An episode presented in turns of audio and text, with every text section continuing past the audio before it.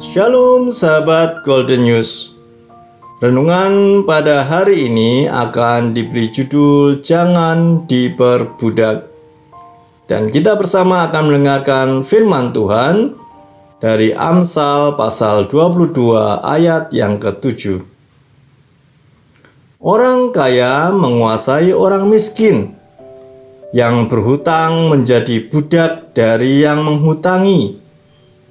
Sahabat Golden News, Alkitab banyak sekali membahas mengenai hutang.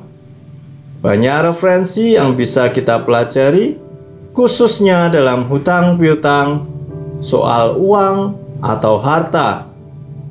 Memang tidak bisa dipungkiri, hal ini bisa terjadi dalam kehidupan kita.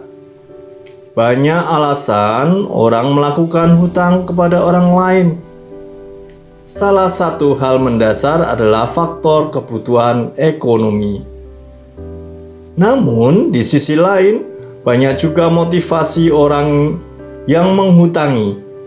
Bisa saja karena belas kasihan, atau mungkin juga bermaksud mencari keuntungan.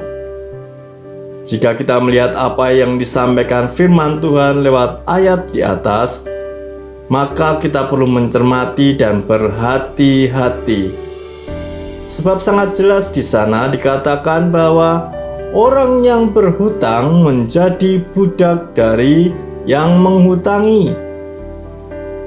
Maksud hal ini sangat jelas bahwa secara tidak langsung kehidupan orang yang berhutang akan bisa dikendalikan oleh orang yang menghutangi.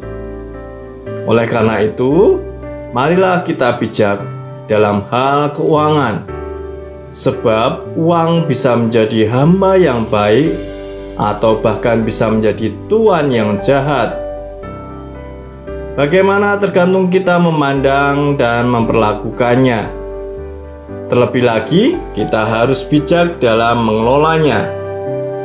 Jangan kita diperbudak oleh harta.